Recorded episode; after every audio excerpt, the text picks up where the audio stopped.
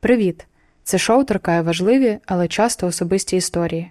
Тут не буде історій з кров'ю та графічних подробиць військової служби. Але іноді ви можете чути лайку героїв, як, наприклад, в цьому випуску. Повторюю, цей подкаст про особистий досвід героїв, тому він може не сходитися з вашим. Але впевнена, що ви зможете зрозуміти його і так. Ви слухаєте подкаст 9103 «Рівність в умовах війни». Мене звати Софія, і в цьому подкасті ми обговорюємо виклики, з якими стикаються військові. Готуюся до запису наступного випуску. І дуже хвилююся, бо сьогоднішня моя героїня – це відома активістка за права людини та ведуча подкастів «Добровольці», «Сувора Догана» на Громадському, а нині військова в ЗСУ. Я Аліна Сарнацька, я до повномасштабки була менеджеркою з розвитку громадської організації «Клуба НЕЙ» і аспіранткою з соціальної роботи. Збиралася захищатися, але настала повномасштабна війна, на нас напала Росія, і знадобилося дуже багато людей в армії одночасно. І я пішла в армію, я сержант Збройних сил. З 5 березня 2022 року Аліна Сарнацька стала медиком в ТРО, зібрала патронатну службу з 12 волонтерів на підрозділ і виросла до звання сержанта. Нещодавно Аліна перевелася в новий підрозділ. Але зараз мене привели в підрозділ, який допомагає реформувати армію. В армії переводи зараз це дуже складно. Це пов'язано з тим, що командир підрозділу, роти, батальйону, бригади, всі ці командири мають погодити переведення людини. І навіть коли приходить наказ, не завжди існують шляхи його не виконувати. Тому я вважаю, що я перевелась магією. Я хотіла переводитись. Я хотіла в 20... Який зараз рік, господи? Я хотіла в 24-му більше бачити свою родину. Мене дуже сильно поплавило. Я хотіла працювати так, щоб використовувати свою якісь свої функції освіту до армії. Тому що я зрозуміла, що ця війна дуже надовго. І я не хочу бути медиком взагалі, я не хотіла від самого початку.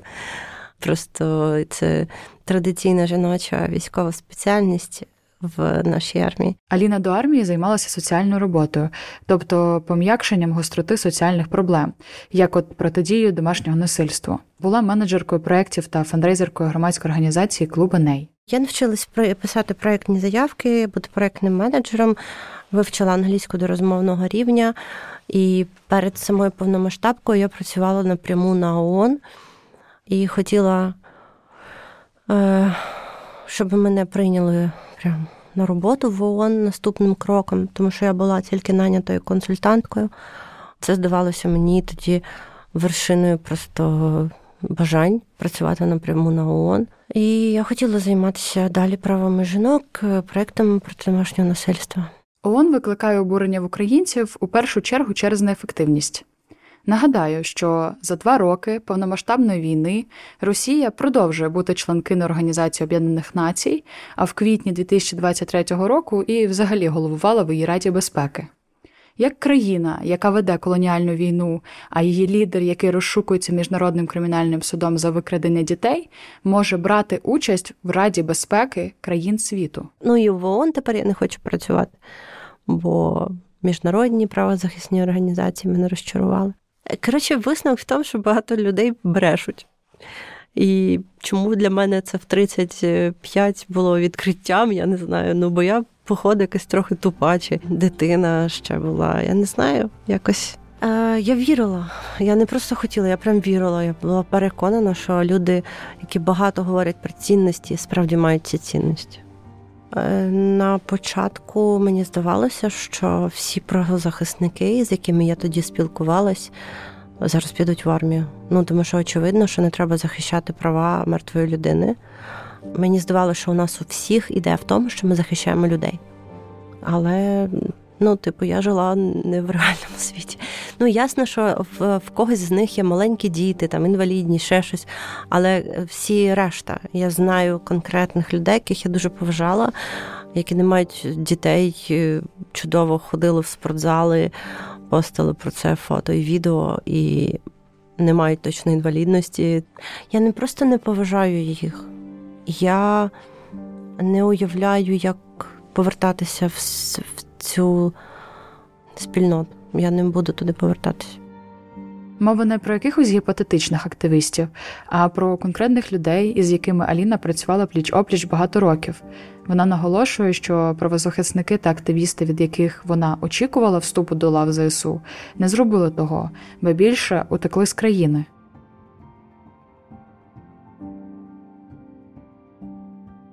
Моя організація «Клуба НЕЙ», ми з перших днів роздавали їжу на вулицях, допомагали людям напряму, і це моя сім'я, мої друзі.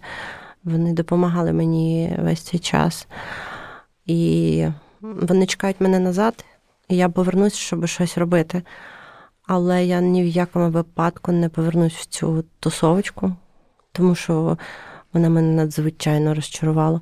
І я знаю буквально там, до 10 людей, серед сотень, з якими я спілкувалась, які реально пішли захищати людей від смерті. Я розумію, що зараз в Україні також треба захищати права жінок, і це не перестає бути важливим. Я просто дивлюсь на них, вони молоді, здорові жінки, без дітей, і вони називають себе феміністками. А зараз у нас тут Третя світова.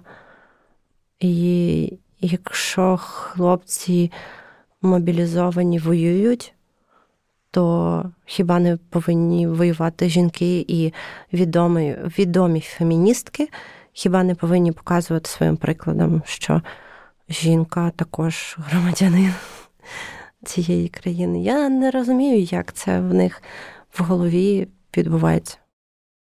Попри те, що особистий досвід Аліни її розчарував, я зі свого боку хочу наголосити, що з 2021 року кількість жінок в армії виросла на 40%.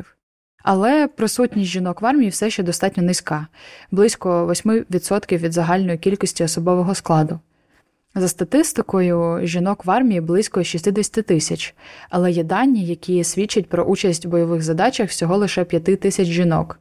Тобто, незважаючи на загальну кількість, більшій частині жінок не дають виконувати бойові задачі, залишаючи їх на цивільних або медичних позиціях. До речі, про це ми говорили в попередньому випуску з Євою. Якщо ви за якихось причин не чули його, раджу перейти, послухати одразу після. Але повернемось до Аліни. Я вирішую спитати у неї, чи вона бачить закономірність між дискримінацією та малою кількістю жінок у війську. Яка нахер дискримінація? Якщо люди не йдуть в армію, жінки-феміністки відомі на рівні з хлопцями, на мій погляд, це те, що вони зараз перше, що вони мали би зробити взагалі. Вони весь час говорили про рівність, і я говорила про рівність, і я згодна, що ми є рівні. І тому 65-та стаття Конституції про захист, про обов'язок захисту держави стосується хлопців і дівчат. І тому дівчата мають йти в армію, особливо відомі феміністки. Я не розумію, як інакше можна взагалі побудувати в своїй голові цю концепцію. Чому я кажу особливо відомих феміністок? Тому що якщо жінка не говорила публічно, що вона розуміє, що жінка має ті ж права і обов'язки, то коли ти чогось не кажеш, то до тебе менше потім запитань. А ці люди виглядають так, ніби вони вважають, що є тільки права і нема обов'язків. Я б здивувалась, почувши, що я це кажу раніше. Але мене лякає, що вони знищують ідею фемінізму в Україні. Мене це дуже засмучує. А в армії купа дівчат, які раніше... мене було 100-500 мільйонів розмов про те, що раніше я була зовсім проти фемінізму з дівчатами в армії. І далі ми починаємо говорити, там через 5 хвилин така, виходить, я феміністка. А в мене навіть є знайома одна, яка колись була в цій двіжухі, щось там, княгині Ольги. Ці дівчата з правосектора, які виходили на феміністичні марші і казали там, що я хочу бути берегиня. І ми зустрілися з нею в армії. І я кажу, ну що? А ти каже, та це мене просто тоді поплавало, мені шкода. Я поняла, що я не хочу бути берегиня, як бачиш. Ну, в общем, якось так. Служити – це обов'язок кожного громадянина, в незалежності від статі. На момент підготовки цього подкасту Верховною Радою розглядається законопроєкт про загальну мобілізацію, за яким мобілізація жінок все ще залишається добровільною. Проте в армії і досі є потреба в людях. І на даний момент існує безліч відкритих позицій для всіх. Якби я так боялась воювати, я би пішла в військкомат, взяла би відношення десь і пішла би служити якимось, я не знаю, в тил кимось. Ну, щоб точно знати, що я не буду воювати, ну, в окопі. Ну, я думаю, що вони бояться не папери писати, так? Я думаю, вони мають чітку картинку, як вони йдуть в окоп, і там прилітає, вони вмирають. Десь так. І якби я дуже цього боялась, то я б зробила ту дію, яку можна зробити для того, щоб цього не сталося. Піти служити в тил. І тут я вирішую перевести тему до іншого законопроєкту, який активно обговорюється суспільством. Але він стосується людей, які вже воюють. Законопроєкт 9103 про цивільні партнерства, який ми неодноразово обговорювали в попередніх епізодах. Яке її ставлення як правозахисниці та військової до Інституту цивільних партнерств? В армії все пов'язано з паперами і в медицині. І під час війни дуже круто було би всім парам, які є разом, пошвидше одружуватись, тому що у нас зараз не мирний час навколо, а у нас повномасштабна війна. І якщо ви вагаєтесь, одружуйтесь. Тому що, особливо, якщо хтось з вас воює, тому що якщо людина не має законної дружини, то дуже важко дізнатися від медиків, наприклад, в госпіталі його стан, навіть бойовому медику підрозділу. А мати не завжди підніметься і поїде там 1000 кілометрів. І я особисто використовувала дружин, щоб вони поїхали і дізналися ту інформацію, яку мені не дають. І якщо людина померла, то тільки офіційна дружина отримує сповіщення про це. І виплати посмертні отримують тільки найближчі родичі. І через це є окрема проблема з партнерствами реєстрованими для ЛГБТ-людей, тому що я знаю, в моєму підрозділі був відкритий бісексуал, і я знаю інших ЛГБТ-людей в армії. Якщо вони мають партнера, то у випадку поранення цей партнер не дізнається, де кохана людина знаходиться. Це абсолютно не по-людськи. І якщо ця людина загине, у них, наприклад, я знаю історію, коли це 2 жінки, і біологічною матір'ю їх дітей була та жінка, яка пішла воювати, вона загинула, і цих дітей віддали бабусі старенькій, бо по документах цій другій жінці, яка їх ростила, вони ніхто.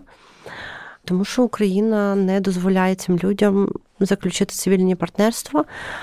І чомусь наша влада досі думає, що народ вимагає від неї бути скрєпною владою, як влада Росії. Але я впевнена, що це не так, тому що наші люди багато віддали для того, щоб ми були частиною Європи і подалі відійшли від радянської ментальності, від російських скреп, від ненависті, культури ненависті до інакшості, від ксенофобії. На відміну від Росії, Європа підтримує гуманістичні ідеї і ставить права людини на перше місце. Мені не зрозуміло, чому за 10 років війни ми не зробили все, щоб відділити себе від Росії, її мізогінних, гомофобних, сексистських, ксенофобських традицій. Європа – це не стільки про альянс і фінансову підтримку, скільки про права і цінність окремої людини як індивіда. Вже багато сторіч іде українська національно-визвольна війна за незалежність і свободу.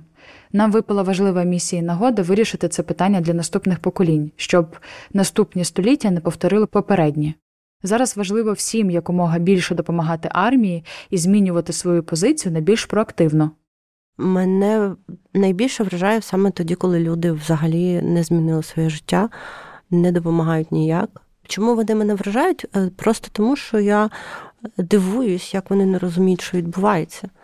Тому що Якщо ми програємо війну, люди, які виїхали і живуть за українським паспортом, стануть людьми без документів. І як це робила колись Російська імперія, вона буде їх насильно повертати. Вона буде домагатися їх депортації назад. Вона буде казати, це наші громадяни, поверніть їх назад. Тим більше ті, хто живуть тут. Можна просто відкрити YouTube і подивитися, щоб тобі розказали, яка була історія минулий раз, коли ми програли. Ну, типу, не треба навіть зараз йти в бібліотеку і читати. Можна подивитися на YouTube.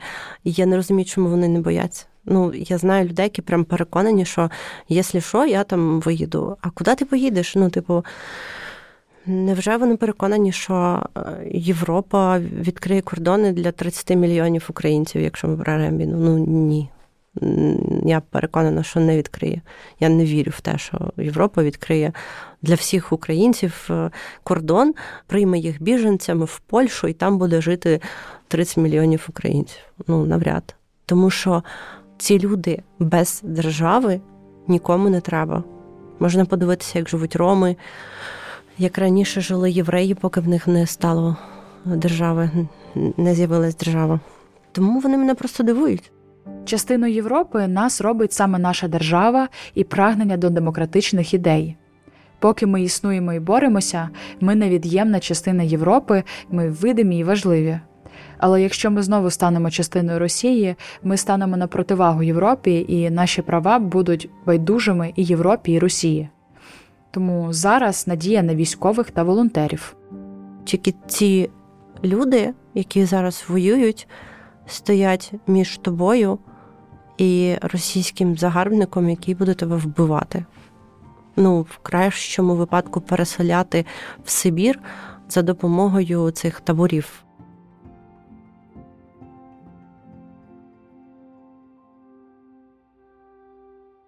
У цього подкасту є спільнота для обговорення всіх епізодів. Переходьте за посиланням в описі випуску. Запрошую вас стати більш проактивними. Ви слухали випуск подкасту 9103 про рівність в умовах війни. Військові, медикині та активістки розказують про труднощі у війську та про важливість законопроєкту про цивільні партнерства. Цей контент створено за фінансової підтримки Європейського Союзу. Вміст публікації є одноосібною відповідальністю DW Akademie, програми MediaFit для Сходу і Півдня України, та не обов'язково відображає погляди Європейського Союзу.